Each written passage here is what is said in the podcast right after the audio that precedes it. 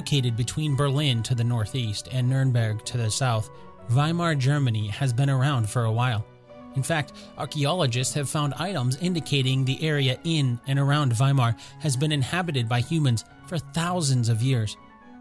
Over those years, and admittedly mostly in the modern history of the city, there's been a lot of famous people who have made Weimar their home.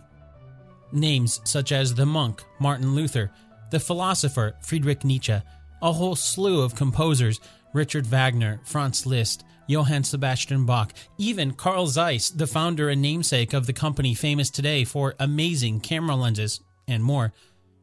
Our story today comes from someone else who called Weimar home. His name was Lothar Gunther Buchheim, and he was born into a family of artists on February 6, 1918. Well, maybe artist, not artists. His mother was an artist, but she was also a single parent.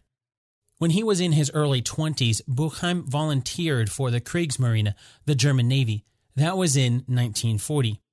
While in the Kriegsmarine, Buchheim put his writing skills to work in the role of a Sonderfuhrer. Basically, he was a part of the propaganda team within the Kriegsmarine and reported on the goings on for papers back home.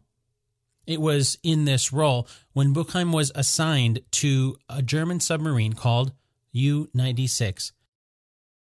Although he certainly provided reports back to his superiors in Germany, it took decades for Lothar Gunther to publish anything publicly on his war experiences. For the most part, after the war, he spent those decades focusing on art.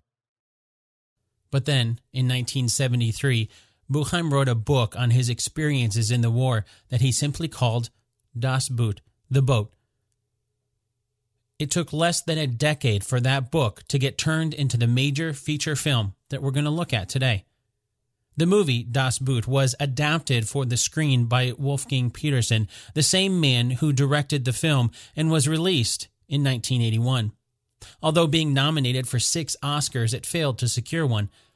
Despite this, it's gone on to become a classic film showing what life was like on board a German submarine during World War II. But are the things it's showing true to history? I'm Dan Lefebvre, and this is based on a true story.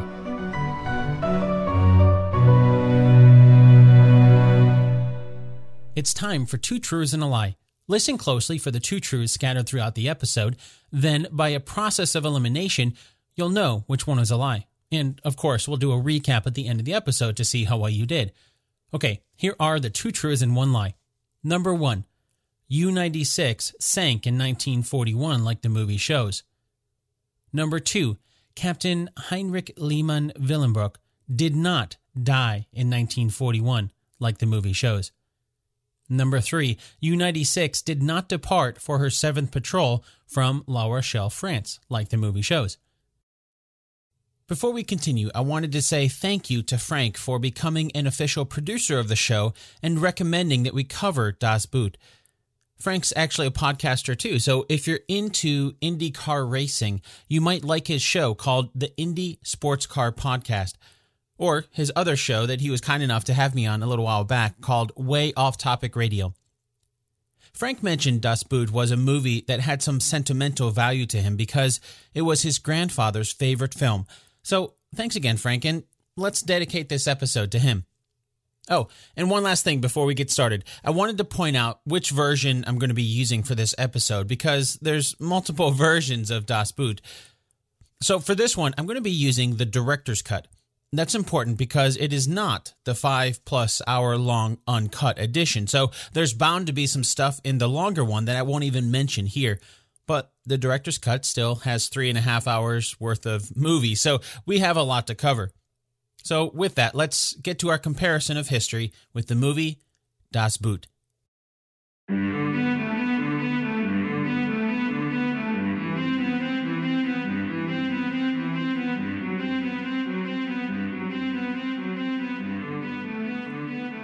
The movie opens with a few facts that we can compare against history right away.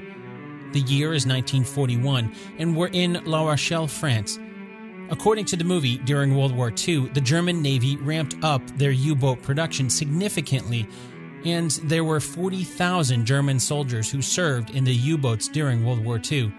and 30,000 of them never returned. While those numbers are obviously rounded, they're pretty accurate, but they're only a part of the picture of the German Navy's U boat campaign during World War II. To get a better sense of what happened, we have to go back to World War I. For years during the First Great War, the German Navy wreaked havoc on Allied boats using their U boats, a shortened term for Unterseeboot or undersea boat. By the time World War I came to an end in 1918, Germany had about 350 U boats that had sunk thousands of Allied ships. As a part of the Treaty of Versailles at the end of the war, there were restrictions put on the German military. In addition to having caps on the size of their military, Germany was required to either turn over or actively decommission a lot of their armaments. After Hitler came to power in Germany, he secretly began building up their military in direct disobedience to the Treaty of Versailles. But for the purposes of our story today, by the time World War II broke out, the German Navy only had 56 U boats.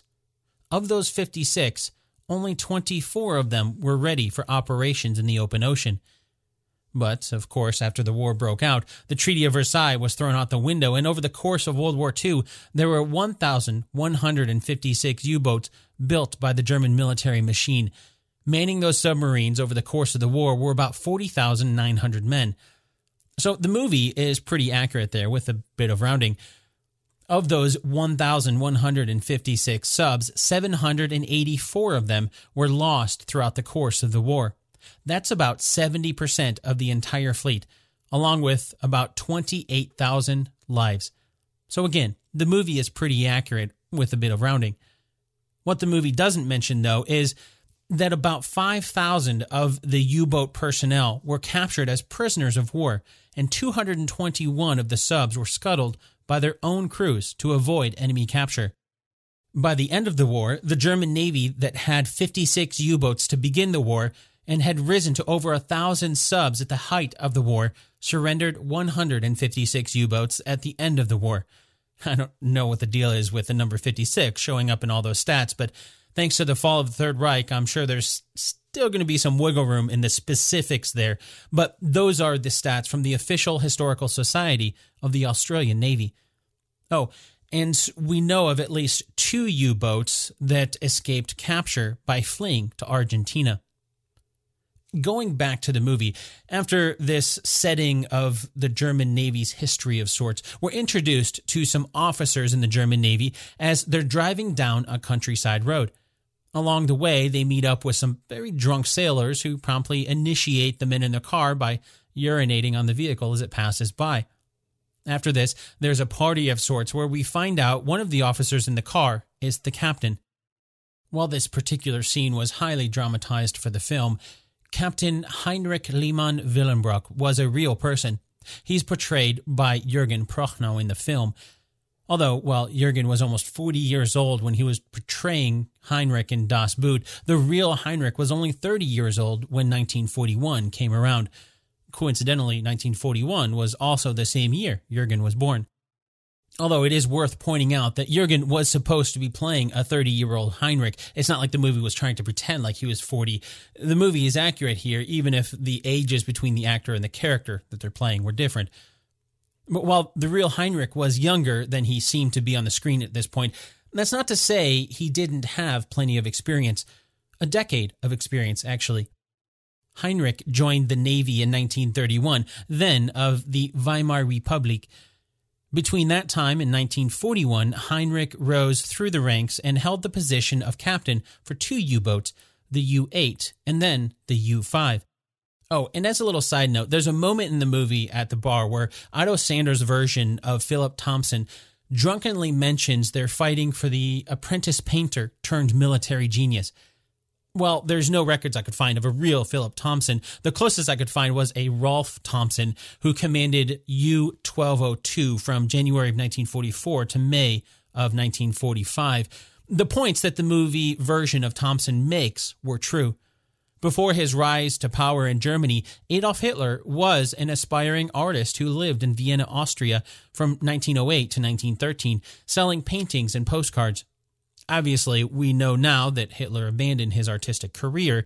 According to the author and historian Brigitte Hamann in her book, Hitler's Vienna, A Portrait of the Tyrant as a Young Man, Hitler's most loyal patron of his paintings was a man named Samuel Morgenstern. Samuel was a glazer, or someone who fits glass into windows and doors. But Samuel ended up letting Hitler sell his paintings in Samuel's store. In fact, it's only thanks to Samuel's diligent record taking of who purchased Hitler's paintings that we've been able to track many of them down over time.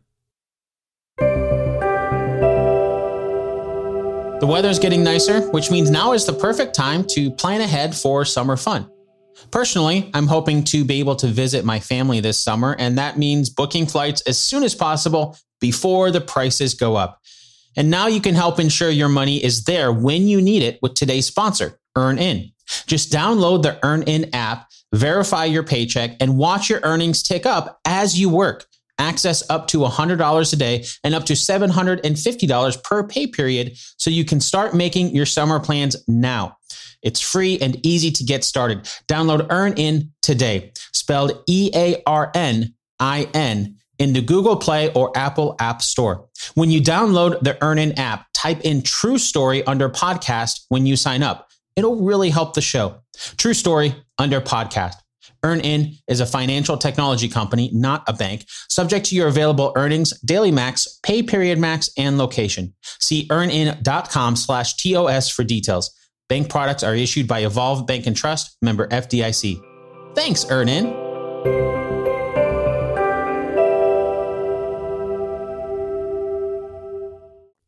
Another day is here, and you're ready for it. What to wear? Check. Breakfast, lunch, and dinner? Check. Planning for what's next and how to save for it? That's where Bank of America can help. For your financial to-dos, Bank of America has experts ready to help get you closer to your goals. Get started at one of our local financial centers or 24-7 in our mobile banking app. Find a location near you at bankofamerica.com slash talk to us. What would you like the power to do? Mobile banking requires downloading the app and is only available for select devices. Message and data rates may apply. Bank of America and a member FDIC. Well, in Hitler's own words in Mein Kampf, would state that his anti Semitism began during his days in Vienna. His friendly working relationship with Samuel would suggest otherwise because, in addition to being one of Hitler's most loyal buyers and a business partner, Samuel was also Jewish. But that's a story for another day. Going back to the movie, after the scene at the bar, we find Jürgen Prochnow's version of Captain Heinrich Lehmann Willenbrock heading to the docks where there are U boats under construction. Then he sees it U 96. As you can probably guess, U 96 was indeed a real U boat. Now, maybe it's just me, but the implication in the movie seems to be that when Captain Lehmann Willenbrock takes command, U 96 is a new boat. And we also found out with the text at the beginning of the movie that the date is 1941. That would mean that the movie's timeline is a bit off because the real U 96 launched for her first patrol in December, more specifically, December 1st, 1940. In fact, this patrol was the seventh patrol for U 96 and was one that she embarked on after six weeks in the shipyards doing the typical repairs after months at sea from her last patrol. But we can get a sense of the timeline in the film based on another character the movie mentions here. That's the war correspondent, Lieutenant Werner, who Captain Lehmann Willenbrock introduces to the rest of the crew, saying that he'll be a guest on the boat. The character of Lieutenant Werner is based on the man who wrote the book that the film is based on, also called Das Boot. That'd be the man we learned about in the intro, Lothar Gunther Buchheim. Just like the fictional Werner in the film, the real Lothar Gunther Buchheim was on board the U 96 as a war correspondent. He was, as the movie shows Werner doing, there to document the patrol for the propaganda office back in Berlin. You'll notice I said patrol, singular. That's because Lothar Gunther Buchheim was only on board U 96 for one patrol. That might seem to be right in line with the film, since there's only one patrol shown in the film. And to some degree, it is. It was in 1941, like the movie shows, October 27th, 1941 to be precise, and Buchheim was assigned to U 96 on the same day they were set to leave for their seventh patrol. By the way, I, I know I mentioned earlier that the movie seemed to imply, at least to me, that this was the first patrol for U 96. But I want to be clear, there's really no mention of that in the movie. That's just my interpretation with the way that the characters react to seeing U 96 in the dock. The movie doesn't really mention how many patrols U 96 has been a part of before the events in the film. So that's why I kind of got that implication. Again, that may just be my interpretation. As a quick little recap of what we've learned from history so far, though, Buchheim, who would go on to write the book that the movie Das Boot was based on many decades later, was on board for the 7th patrol of U 96. That patrol took place between October 27th and December 6th, 1941. Oh, and while the movie mentions La Rochelle, France, the truth is that U 96 left for her 7th patrol from Saint Nazaire, France. That's about 120 miles or 190 kilometers to the north of La Rochelle. It's worth mentioning that in his book, Buchheim mentions U 96 leaving from Lorient, France. While it's true that Lorient had submarine pens used by the Nazis during World War II, the filmmakers changed this to La Rochelle they did that actually because the submarine pens that we see in the film are actually in La Rochelle, and those pens have survived a lot better than those in Lorient. Basically, it was changed from Lorient to La Rochelle because they looked a lot better on screen. I'll make sure to include a photo of those pens that they used for the movie over on the Base on a True Story Instagram feed. As a little side note, while U 96's 7th patrol departed from St. Nazaire, she left from Lorient for her second and third patrols back on January 9th and then January 30th, 1941, respectively. Oh, and her first patrol was out of Kiel along the northern coast of Germany. Back in the movie, once the submarine leaves port, we get introduced to more of the crew. While many of these characters are fictionalized, many of them are also based on real people. Even some of the characters without names were real people. For example, in the movie, there's a character simply cast as the First Watch Officer. He's not even given a name in the movie, he's just First Watch Officer. But if you remember the clean cut Nazi who hailed from Mexico City and traveled back to Germany because he believed it was his duty to fight for his country, that's the First Watch officer. He's played by Hubertus Bengsch in the film, and he was based on a man named Gerhard Gode, who was the First Watch officer on the real U 96. Or there's the actor Klaus Wennemann's portrayal of the chief engineer. He's usually referred to just as chief, and there's actually some conflicting reports among historians about him. As far as we can tell, there was a real person named Fritz Grade who was the chief engineer on U 96, like the movie indicates. But others suggest that the character of Fritz Grade was based on a man named Hans Peter Dengel. Unfortunately, there's just not a lot of documentation on either of them to really help clarify things a little bit better. A few of the other characters were the second watch officer. Like the first watch officer, there's really no name given, but he's played by Martin Semmelrogge, and his character was based on the real person in that same role. That'd be Werner Hermann, who served, as you can probably guess, the second watch officer on U 96. Continuing on, there's a character named Chief Helmsman, again, just naming the characters after their position. He's played by Bernd Tauber in the movie and is based on the navigator of U 96, the real man named Alfred Rademacher.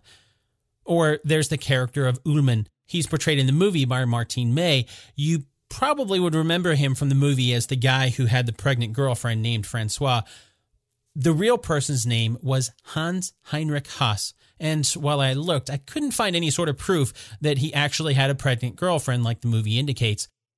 Finally, of the main characters in the film, we have the character of Johann, or the ghost, as the other crew members call him in the movie. The real person Johann is based on was Hans Johansen. Of course, that's not all of the crew members. In all, there were 42 men assigned to the real U 96 on her patrols. Granted, sometimes that number fluctuated. For example, as we learned when Lothar Gunther Buchheim joined for the 7th Patrol. Other than the ones we've talked about, most of the others we see in the movie, though, were, as far as my research indicates, either fictional or played enough of a background role to have their real names hidden in history. One of my personal speculations as to why we don't know some of the names is simply because many of the characters were created by Buchheim in his book that the movie is based on. Remember, that book is a novel, so some things have been fictionalized, like as we learned, the names changing. Another thing to keep in mind is what we learned that while there were cramped quarters on the sub, it's very likely that he didn't really connect with a lot of the men on board for the one and only patrol that he joined them on. So perhaps when he wrote the book, which didn't get published until 1973, he'd forgotten some of the names. And sure, he took notes and had all that to refer back to, but if he didn't take the note, if, he's anything like me, you'll forget many decades later some of the names, and so you'd have to make some of those up. Anyway, again, that's just my personal speculation there. Going back to the movie, soon after setting out, the captain decides to run a test. There's a few moments of tension as we see U 96 dive underwater and go down, down, deeper, 150 meters, 160 meters. They have to know that the submarine will be able to survive pushing the limits. No, and 150 meters, by the way, is uh, 490 feet, and 160 meters is about 525 feet. Soon after this, Jürgen Prochnow's version of Captain Lehmann Willenbrock orders them to surface. The test was a success. While this particular scene is one of those that's nearly impossible to verify, it's very plausible. Leaving St. Nazaire, it took a couple of days to cross the Bay of Biscay, which is that body of water to the west of France and just north of Spain. So it's possible, and it would make sense knowing that she'd just spent the past six weeks in the shipyards, that the crew would want to run some tests in the calm waters before facing combat situations. When you're in the middle of combat, that's not when you want to find out that the repairs weren't done very well. As a Type 7C submarine, U 96 was rated with a maximum operating depth at about 230 meters or about 750 feet, but with a crush depth of somewhere between 250 and 295 meters or about 820 to 968 feet. It's not like they operated that far down, it was just supposed to be able to go that deep and still work, not get crushed for some comparison here, the average depth in the ocean is almost 3,700 meters or about 12,100 feet, while the deepest part of the ocean is the Mariana Trench, and at its deepest point is around 11,034 meters or about 36,200 feet. So while 250 meters is plenty deep, there's still a lot of water beneath them. And of course, again, it's not like they operate at 250 meters. Like the movie shows, the average depth for U 96 was much more on the shallow end. Something else the movie shows throughout is a lot of waiting around. There's a lot of shots of the sailors chatting around the captain's table or with Werner in the bunks. While the movie never shows where they're at during these sort of shots, I think it's helpful to know not only how deep U 96 could go, but how far she could go as well. U 96 had a range of about 15,700 kilometers or about 9,800 miles.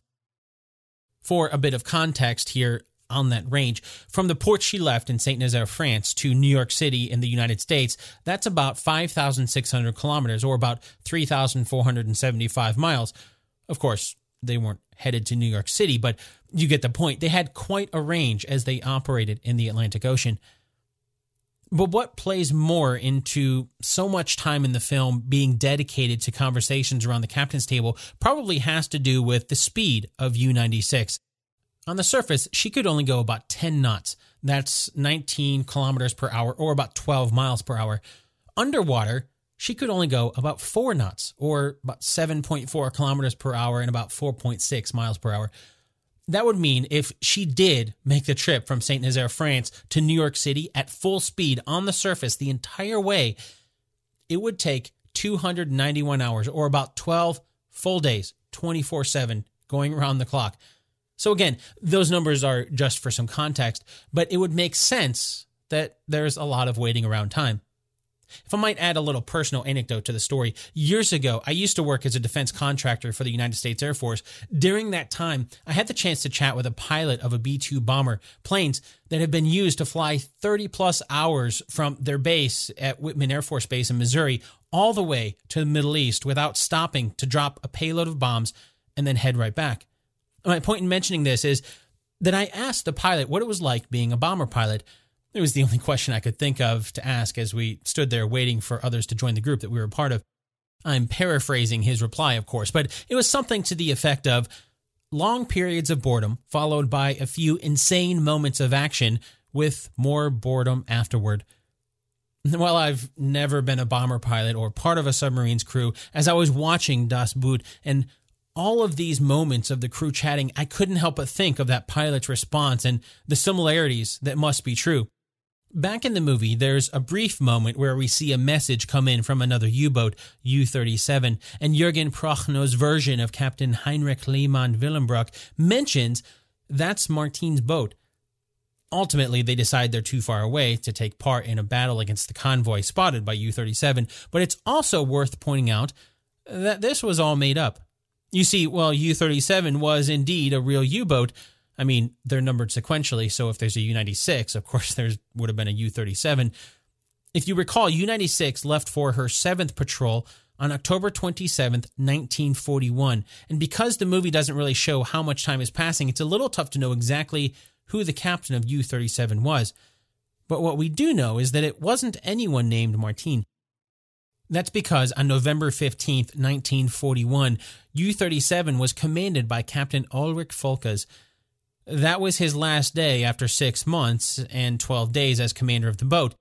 Then, on November 16th, Gustav Adolf Janssen took over. His command of U 37 lasted until June 30th, 1942. In fact, throughout U 37's 11 patrols and 11 different commanders during World War II, none of them had the name Martine. Then again, even the names of the crew on U 96 were changed for the film, so maybe other names were changed as well. Oh, and uh, as a fun little fact here, the movie also incorrectly shows the Germans using a four rotor Enigma machine. Those didn't come out until early 1942, which is after the timeline in the movie. They only had three rotors in late 1941 when the story in the film is set. In the movie, while taking photos of the crew, there's a moment where Herbert Grönemeyer's version of Lieutenant Werner gets an oily rag thrown in his face. No one owns up to doing it, but despite this, it's still something that the author behind the book, Lothar Gunther Buchheim, took the time to criticize about the film.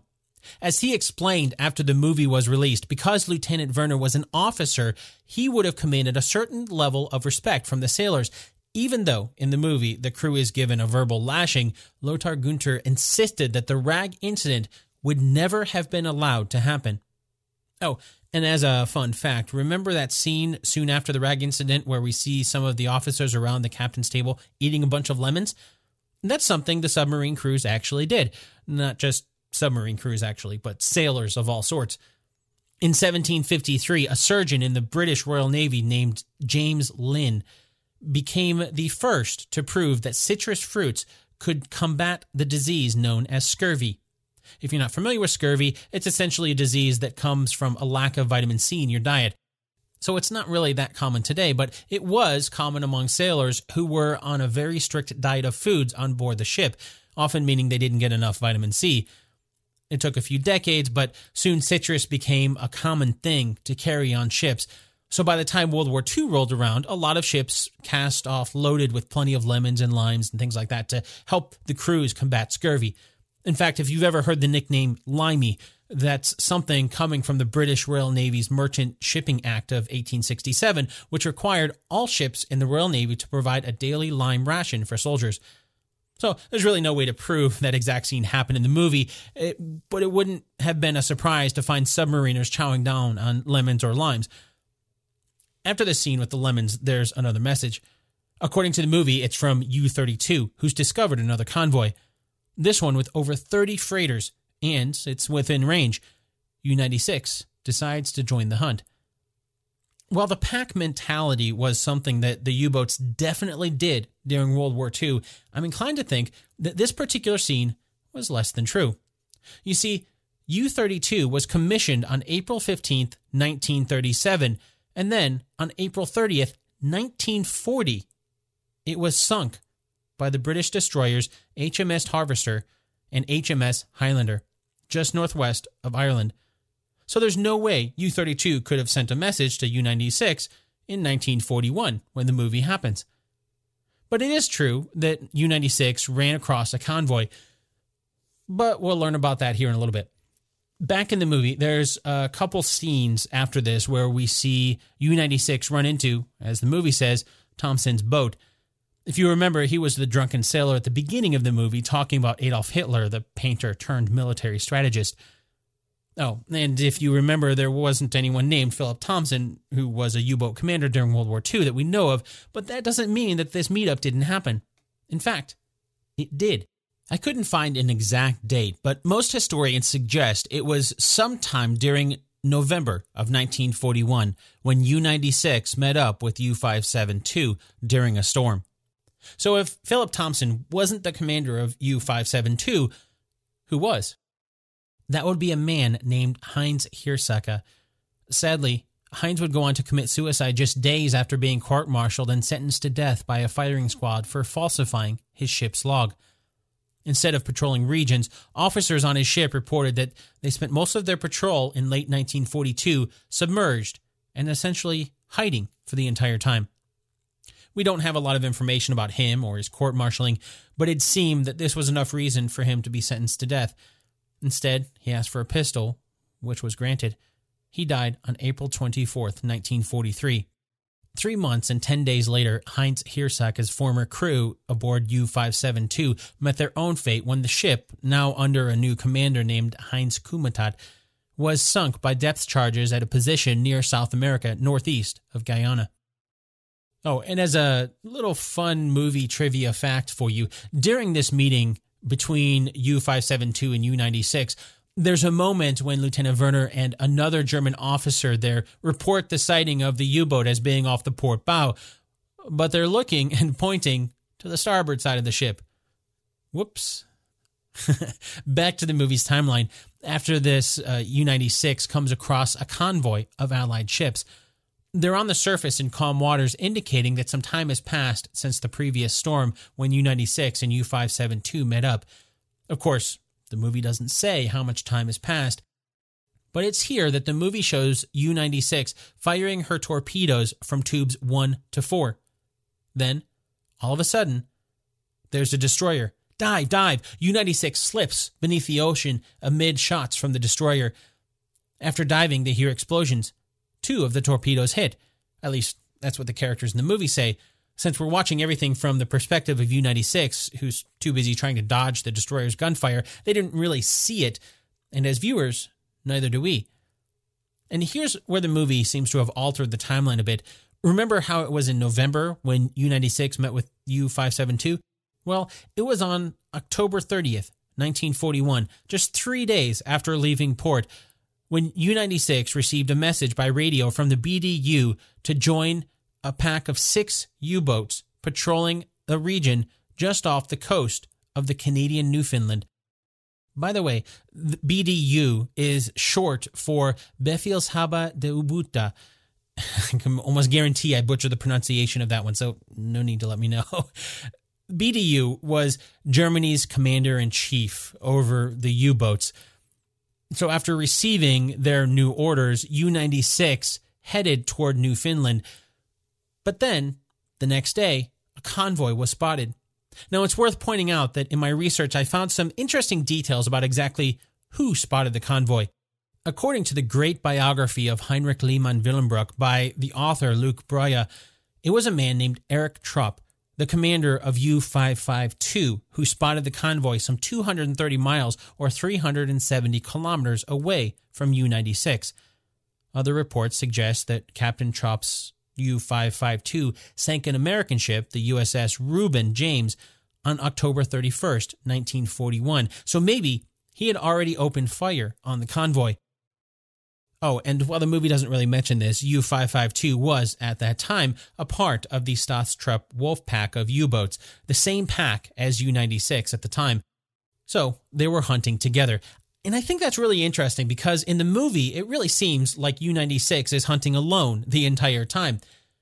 Regardless of who spotted it, though, U 96 found out about the convoy and stopped heading toward Newfoundland after Captain Lehmann Willenbrock made the decision to attack the convoy. Staying a safe distance away so they couldn't be seen by the convoy, U 96 waited until nightfall so they could launch their surprise attack under the cover of darkness. Unfortunately, though, the weather wasn't quite right for a night attack without being spotted.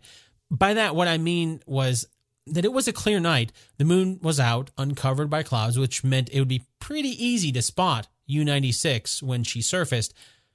But it wasn't quite clear enough to attack from periscope depth, as it would be tough to get the angle just right.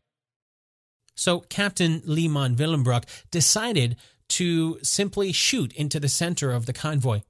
At this point, they were about 3,900 meters or about 2.42 miles away from the convoy, so it's not like it was a well aimed shot. Well, shots. U 96 shot four torpedoes into the convoy. While the movie suggests that two torpedoes hit, historical records wouldn't seem to agree. But that doesn't mean that the movie is wrong. In fact, at the time, the crew of U 96 thought that they had hit two ships because they heard two explosions. But there was only one ship who was hit. That was a Dutch freighter, a 5,998 ton ship called the Bennekom. So, one of the explosions that the crew heard was the torpedo hitting. Then the ship's cargo caught fire, and it's likely that the other sound that they heard was another explosion caused by the cargo. Just like the movie shows, though, the explosions alerted one of the ships in the convoy, which started shooting at U 96. That was a British ship, HMS Lulworth, which forced U 96 underwater by shooting at her. After diving, the movie is correct in showing that HMS Lulworth didn't give up on its chase of U 96. And I found some conflicting reports about the number of depth charges dropped. Some documents said that there were 18, while others said 27. Still, the number is almost inconsequential for the purposes of our story because no matter how many there were, the movie's depiction of the scene underwater had to have been chaotic, tense, and terrifying. But U 96 managed to survive. Oh, and during this barrage of depth charges, the movie shows more than one bolt go flying from the pipes around U 96 as she dove deeper than 200 meters or about 650 feet to get under the explosions. That's actually another thing the author of the book, Lothar Gunther Buchheim, pointed out as something he didn't like about the movie. He made a point to call this particular part out, instead, insisting that in the real world, a single bolt loosening on the hull would be enough to worry the entire crew that the sub would get crushed. In his eyes, it seemed that really this was nothing more than movie sensationalism and cheap tricks to try to increase the tension. Of course, for that purpose, it worked, albeit while sacrificing accuracy. According to the movie, after escaping the depth charges, U 96 surfaces to find a burning ship. She's injured, but won't sink. Almost mercifully, U 96 fires a single torpedo to finish her off. Only then, Jurgen Prochnow's version of Captain Lehmann Willenbrock notices men on board. Engulfed in flames, the men are jumping into the ocean. This makes him upset. Why hadn't their own ships come to rescue them? They had six hours. On screen, we see the men in the water start swimming toward U 96. But the sub isn't prepared to take on prisoners. There's hardly enough room for the crew on board as it is. So U 96 departs, leaving behind a damaged ship which slowly slips beneath the surface of the water. That's partially true, but there were quite a bit of changes from what really happened. After diving to avoid the gunfire from HMS Lulworth and hiding from the subsequent depth charges, U 96 stayed submerged until their hydrophone operator couldn't hear the sound of the ship's propellers on the surface anymore. As the early hours of November 1st ticked by, U 96 surfaced and then, as the movie shows, spotted a burning ship. It was much further than the movie shows, though, at about 4,000 meters or about 2.5 miles. Oh, and they weren't alone. While the movie makes a point to show the captain's displeasure of there not being a ship to pick up the survivors, in truth, U 96 saw both the burning ship and three other ships nearby picking up survivors out of the water. U 96 didn't fire a torpedo to finish off the ship, but instead they left the area to search for the rest of the convoy. Oh, and remember the Dutch ship that U 96 hit with their torpedo, the Bennekom? Well, we know from historical records that it had about 54 people on board when it sank. 46 of those were rescued. Heading back into the movie's timeline, after managing to survive the depth charges, the crew on U 96 gets a message from U 112, a U boat under the command of, according to the movie, someone named Wenzel. While there was a U boat commander named Wenzel, his full name was Wolfgang Wenzel. He was the commander of U 231. So, who was the real commander of U 112 that the movie shows? Well, there wasn't one. As far as we know, U 112 was never commissioned. She was ordered on January 17, 1939, but on September 15th of the same year, that order was suspended. There's actually some conspiracy theories that suggest U 112 was a part of a top secret plot to head to the United States in 1945 for some unknown mission, but there's never been any proof of that. So far as we know, U 112 never existed. That begs the question what really happened after leaving the scene of the burning ship? Well, as we learned, U 96 left to go try to find the convoy, but they had to be careful because the convoy had guard ships who were now also aware that there were U boats in the area. They found the convoy, but again were forced to dive after being fired on by gunships escorting the convoy. For about 11 minutes, the crew of U 96 were bombarded by 12 depth charges. Fortunately for the crew, they were dropped in the wrong place, though, and U 96 again waited for the sounds from the surface to be all clear. At 9:52 p.m., U-96 surfaced to find the gunship was about 6,000 meters or about 3.7 miles away. Silently, using their electric motors to avoid detection, U-96 left the area. For the next few days, U-96 searched for the convoy, but to no avail. Then, on Tuesday, November 4th, they got another message from the BDU. This time, they were ordered to join the Störtebeker pack of U boats Together, they were to head toward the Spanish coast to try and intercept a convoy that German intelligence had discovered. Unfortunately, I wasn't able to find out how many U boats were a part of the Störtebeker pack, which U 96 took part in from November 5th to November 19th. Although it does seem that U 552, which we touched on a bit earlier, joined her in the pack. For days, and without any luck, U 96 and the Störtebeker pack scoured the seas looking for a convoy that was supposed to be in the area. After this, back in the movie, it's time for U 96 to go home. Except they can't go back to where they came from, La Rochelle, France. They get orders to go to Vigo, Spain, where they'll pick up fuel and supplies and then head into the Mediterranean to dock at La Spezia in Italy while the movie doesn't help us much with the timeline, this was late November, which means the patrol had lasted almost a month to this point. We already learned U 96 didn't leave from La Rochelle, but to give some geographical context here, the port they really left from, St. Nazaire, is about 470 miles or 756 kilometers away from Vigo. Vigo, in turn, is on the far western coast of Spain, just north of Portugal, if you're familiar with that area. It was here in Vigo, according to the movie, that U 96 meets up with a German ship for fuel and supplies. That's true. After failing to find the convoy with the Störtebeker pack for a few days, the BDU sent another message ordering U 96 to rendezvous in the port at Vigo to get food and fuel from Bessel, a German ship there. Captain Lehmann Willenbrock asked if he could have the war correspondent, Buchheim, disembark in Spain. He was refused.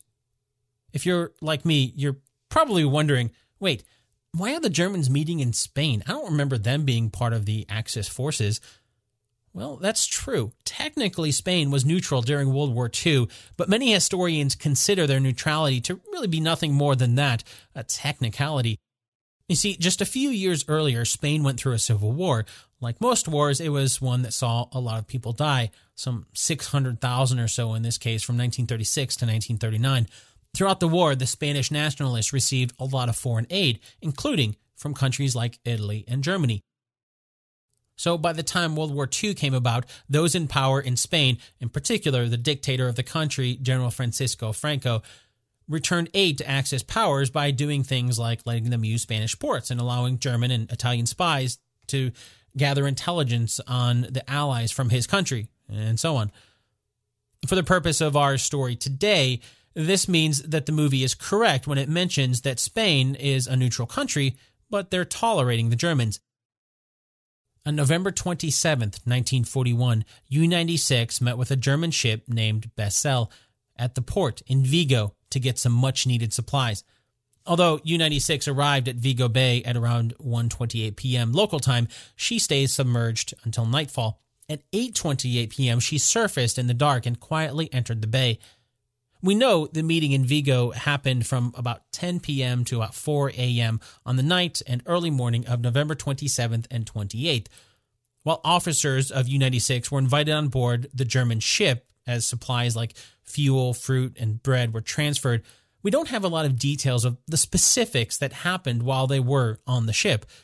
Although it's worth pointing out that the captain, Heinrich Lehmann Willenbrock, the real captain of U 96, was a consultant for the movie Das Boot. So it's very possible that he helped offer some guidance on scenes like this that we see in the movie, where we see the officers from U 96 interacting with the officers on the ship, Bessel scenes that really we just don't have a lot of documentation on what actually happened. According to the movie, after this meeting in Vigo, U 96 is headed to Italy by way of the Strait of Gibraltar. For some context and geographical context, that is, Vigo is about 460 miles or about 740 kilometers north of the Strait of Gibraltar. In the movie, after trying to get through the Strait of Gibraltar, U 96 is attacked by a plane and damaged pretty significantly. It sinks down to about 280 meters or about 918 feet before settling on some rock. The movie doesn't come out and actually say how long they stayed underwater here, but there is a moment when Herbert Grönemeyer's version of Lieutenant Werner asks Jurgen Prochnow's version of Captain Heinrich Lehmann Willenbrock if they, he thinks they'll survive. Then the captain replies by saying something like, It's been 15 hours, and something to the effect of, I don't think he'll be able to pull it off. The he mentioned, of course, is referring to Klaus Wennemann's portrayal of the chief engineer, who was working to give U 96 a second chance at life. And in the movie, he's able to pull it off. It's true that U 96 was headed to the Strait of Gibraltar after the meeting in Vigo, and it's also true that the Strait of Gibraltar was controlled by the British. As a little side note, if you're not familiar with the geography here, the Strait of Gibraltar is south of Spain and north of Morocco on the African continent. So, natural question would be if Spain was tolerant of the Germans, why was the strait itself under British control? Well, that's because one of the world's largest rocks, the Rock of Gibraltar, is just south of Spain. When World War II broke out, civilians on the rock were evacuated, and tens of thousands of British troops fortified the rock to help secure the Strait of Gibraltar. The rock itself wasn't particularly important, except that it was the perfect place to control who came in and went out of the Mediterranean Sea and for that reason, the rock was very important. In fact, there was a point when the Spanish dictator, General Franco, wanted to conquer the rock, but he decided not to because he didn't think that he'd be able to withstand a British counterattack. Essentially, it probably would have drawn Spain into the war, so he decided to stay neutral. Well, as neutral as they were. But in the movie, as U 96 was passing through the strait, we see a British plane spot the submarine. It was a biplane torpedo bomber, to be precise, called a swordfish. Well, that's true. It's just part of the story. In fact, U-96 was spotted multiple times. At 12:36 p.m. on November 29th, she crash dived after being spotted by a plane. Then again, she was spotted at 3:48 p.m. On November 30th, she was spotted at 9:16 a.m., 10:30 a.m., 11:25 a.m. by two ships at 1:12 p.m. and again by planes at 3:50 p.m. and 4:05 p.m., followed by another spotting by a British ship at 4:11 p.m. and another plane at 4:15 p.m. So, yeah, U-96 was spotted quite a bit. While each of these sightings didn't really require a crash dive, some did. It seemed, though, that the movie simplified things a bit in just showing a single sighting.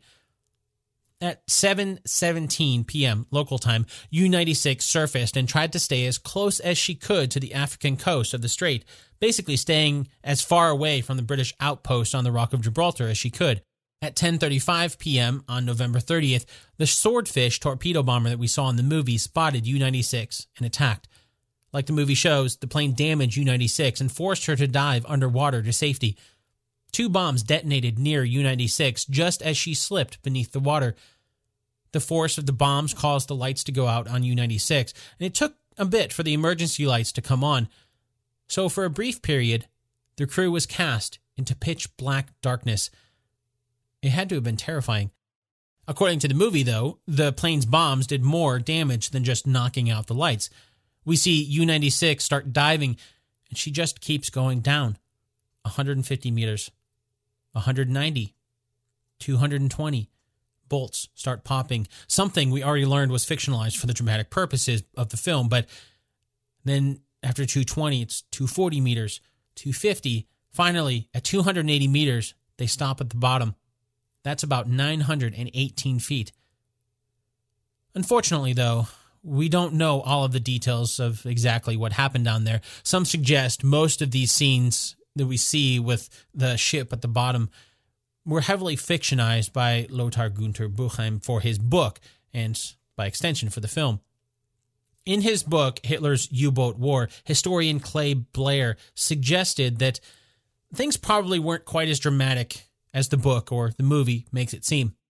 According to Luc Braeuer's biography of Heinrich Lehmann Willenbrock, though, after diving and being cast into darkness at a depth somewhere between 65 to 100 feet or about 20 to 30 meters, U 96 was able to stabilize themselves after turning on their electric motors. Then, one by one, they assessed damages and began repairing them. While the movie certainly seems to have added to the drama from what really happened, that's not to say it was a calm affair. They did take damage. And it was war, after all, it was a submarine forced underwater after taking damage from an airplane. It was not knowing what the enemy was doing in the waters and sky above you. Meanwhile, the crew focused on repairing instruments like the compass and listening devices, while for others it was blocking oil and water leaks. Fearing that they would end up sinking if they stayed submerged, at about 11 o'clock p.m., or 25 minutes after diving, U 96 surfaced again so she could travel faster to get out of the area. Unfortunately, though, she had sprung an oil leak externally and was essentially leaving a trail in the water as she went. Fifteen minutes after surfacing, the torpedo bomber returned and forced U 96 to dive yet again. This time, and with more repairs to do, Captain Lehmann Willenbrock decided to try to rest her on the seabed so they could focus on repairs. So that part of the movie is sort of accurate, except in truth, they had more control over it and picked a spot that was only about 80 meters instead of falling uncontrollably to 280 meters like the movie shows. That's about 262 feet instead of 918 feet. Big difference. At one point in the movie, we see U 96 start taking on a lot of water. That did happen, albeit not really how the movie shows. But with the water creeping up to the torpedo tubes, U 96 was forced to surface again so the water wouldn't get to their electric motor. That would knock out their power and essentially spell doom for the ship. At 11:48 p.m., she surfaced, kicked on her diesel motors, and started hightailing it out of there. But the plane came back. No doubt her pilot was on the lookout for the sub that she'd spotted twice already. At 11:55 p.m., the plane shot off a flare to illuminate the area so any nearby ships could launch an attack on U-96. Fortunately, though, mm, there weren't any ships nearby that the crew of U-96 would see at least. But they weren't waiting around to find out. At about midnight, she dove again. This time it was a little more like what the movie showed. With all the water she'd taken on, diving this time was a bit too much. She started to sink. Down, down. But again, not nearly as far down as the movie shows. At only about 180 feet, or about 55 meters, she hit the seabed yet again. This time, U 96 and her crew went quiet, waiting to see if there actually was a ship overhead. Using a hydrophone, they could hear a ship approaching.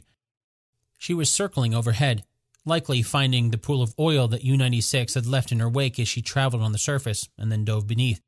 There's a moment in the movie when we see the crew start bailing out the water by forming a line and passing the buckets one at a time. That actually happened.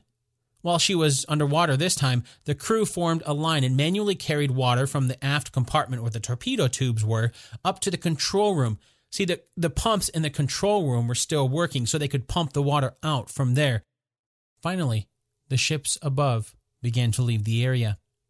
At approximately 4:45 a.m., U-96 finally surfaced. But she didn't do what we saw in the movie. She didn't go to La Spezia like the movie implies. Instead, on December 2nd, they radioed BDU to let them know that they'd sustained significant damage and would be returning to base. On December 6th, 1941, U 96's 7th patrol officially came to an end when she returned to the same place she left from, St. Nazaire, France. The total time of her patrol was about 41 days, traveling a total of about 7,071 miles. That's about 6,836 miles or 11,000 kilometers traveled on the surface of the ocean, and about 235 miles or 378 kilometers traveled while submerged. In the movie, almost immediately after arriving, an air raid cuts off the band's music on the dock and forces everyone to run for cover. Oh, and just before that, we hear an announcer who says, quote, the third submarine flotilla welcomes our returning soldiers, end quote.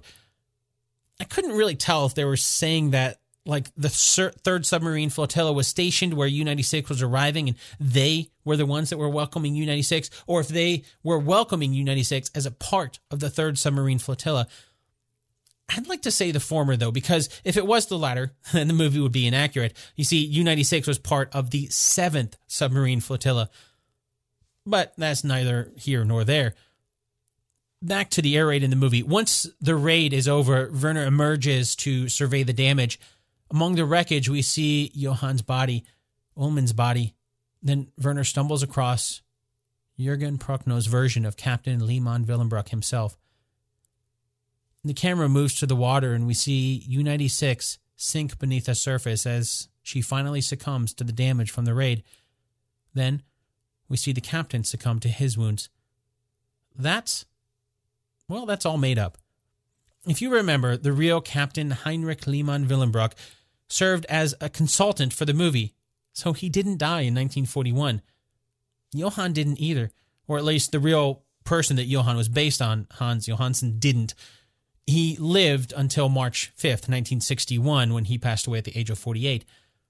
Another person who didn't die like the movie shows was Hans Heinrich Haas, the real person that the character of Ullmann was based on he lived until January 21st, 2009, when he passed away at the age of 86.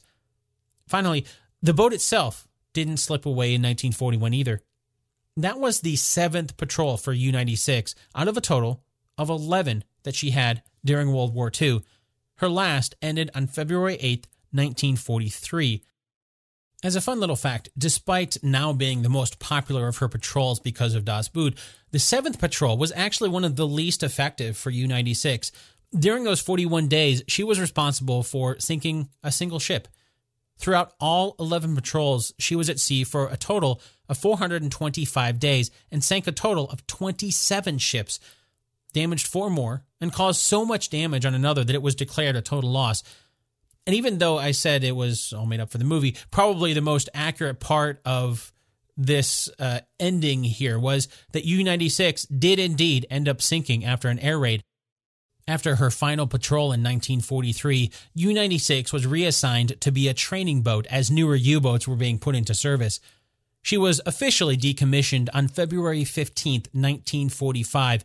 Then, only about a month later, on March 30th, 1945, the U.S. Air Force bombed where she was at in Wilhelmshaven, sending her to the depths for good. As for Captain Lehmann Willenbrock, after the war ended, he went to work repairing ships until, in 1948, he moved to Buenos Aires, Argentina, and found work as the captain of merchant ships. He'd finally returned to Germany as he continued to work commanding merchant ships until, as we already learned, he helped director Wolfgang Petersen on the movie Das Boot.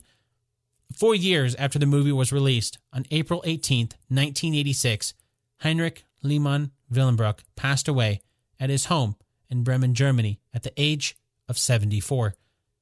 He was outlived by the man who joined him on U 96's 7th Patrol during World War II we already learned a bit about Lothar Gunther Buchheim's career after the war in the introduction to this episode. For decades after the war, he took advantage of both his love of art and the sudden influx of cheap art available after the fall of the Nazi regime, as he focused on art as an artist, collector, and publisher, and more. Then he rose to international fame with his book that the movie was based on.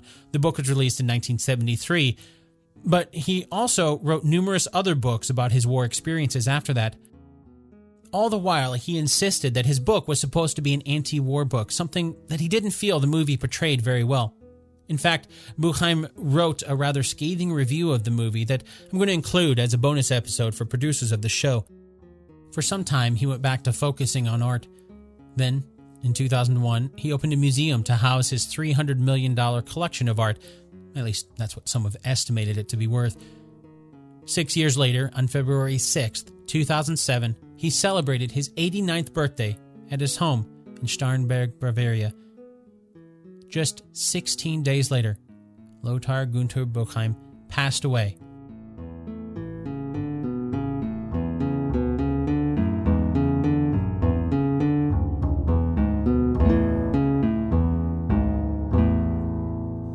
This episode of Based on a True Story was written and produced by me, Dan Lefebvre. If you want to learn more about the true story of the U 96, I'd really recommend you start with two books. The first is the book that the movie is based on, Das Boot by Lothar Gunther Buchheim. Except, of course, that's a novel. Plenty more details are in there, but as we've learned, not necessarily all of them are accurate to history. Again, it is a novel. So, the other book that I would recommend is much more accurate to the true story. It's called German U Boat Ace Heinrich Lehmann Willenbrock, The Patrols of U 96 in World War II by Luc Braeuer. Luc had access to the ship's logs and personal photo books of Captain Lehmann Willenbrock. So not only does that book include a great account of U 96's various patrols, not just the 7th, but all of their patrols, there's a ton of great photos in there. For example, there's one from U 96 that was taken of the Rock of Gibraltar at night. So you can see, well, really all you can see is the moonlight on the water, and there's a lot of really bright searchlights. Or there's another great photo of Captain Lehmann Willenbrock on U 96, along with Lothar Gunther Buchheim. Not to mention tons of other photos from the 7th Patrol and others. I would really recommend that book. And as always, I'll add links to where you can pick up those books and many more resources for you to start learning more about U96 over at basedonatruestorypodcast.com. Before we get to the answer to our two truths and a lie game from the beginning of the episode, here's another five star review. And coincidentally, or maybe not, this is a review from Frank Linker over on Apple Podcasts. And it says, Your friend from Way Off Topic Radio it's the committed and countless hours of research of historical accuracy that are just the tip of the iceberg on why your show is in my top three podcasts I can't ever wait to listen to. Keep up the great work, Dan. By the way, I finally found one tiny verbal crutch you have, which also, being a podcaster, I found we all have one, or like me, hundreds. Don't ever change, Dan. Anyways, love the show, and I'm still hoping for your boat review featuring my late grandfather and my all time favorite movie, Das Boot, the German spoke dubbed English version, of course. Thanks so much, Frank. I really hope you've learned some more about the real story of U 96. I, I hope I did you and your grandfather proud with this episode. and I think you're right about that crutch. You say don't change, but now I can't help but try to change that. So I think if you listen through this episode again, you shouldn't hear the word nearly as much or at all. In fact, reading your review was the very first time I said that word this whole episode. No guarantees for not saying in the future, though. Now, if you're listening to this and wondering who Frank is, Uh, Frank Linker was the official producer of this podcast that supported the show and we heard from in the beginning in the introduction and he picked Das Boot as the movie to cover. So this entire episode is thanks to Frank. I really hope you enjoyed it as much as I did creating it and maybe learned something new along the way. Thanks again, Frank. Oh, speaking of patron of the show, I also want to send out a special thanks to Stephanie Weaver, who's not only a patron of the show, but went above and beyond and really helped me with the pronunciations for this episode. I'm sure it was painfully obvious that I don't speak German, but Stephanie does, and she sent me some awesome recordings with the correct pronunciations of each of the names, locations, and other German words in this episode.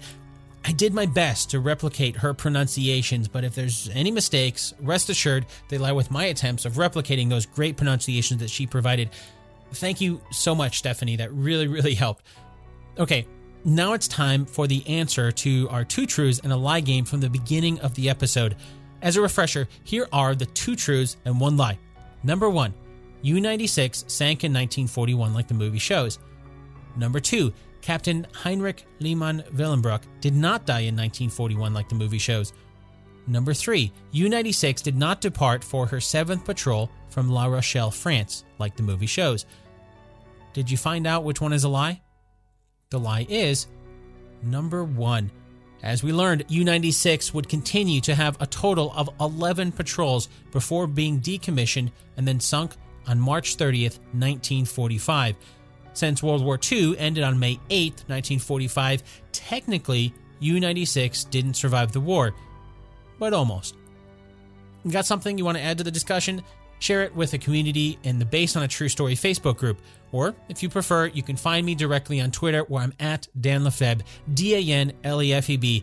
And don't forget, you can see some photos of the real faces and places behind each episode on Instagram, where it's at Based on a True Story Podcast. And if social media isn't your thing, remember you can always say hi through email at dan at basedonatruestorypodcast.com. Thanks so much for listening, and I'll chat with you again really soon.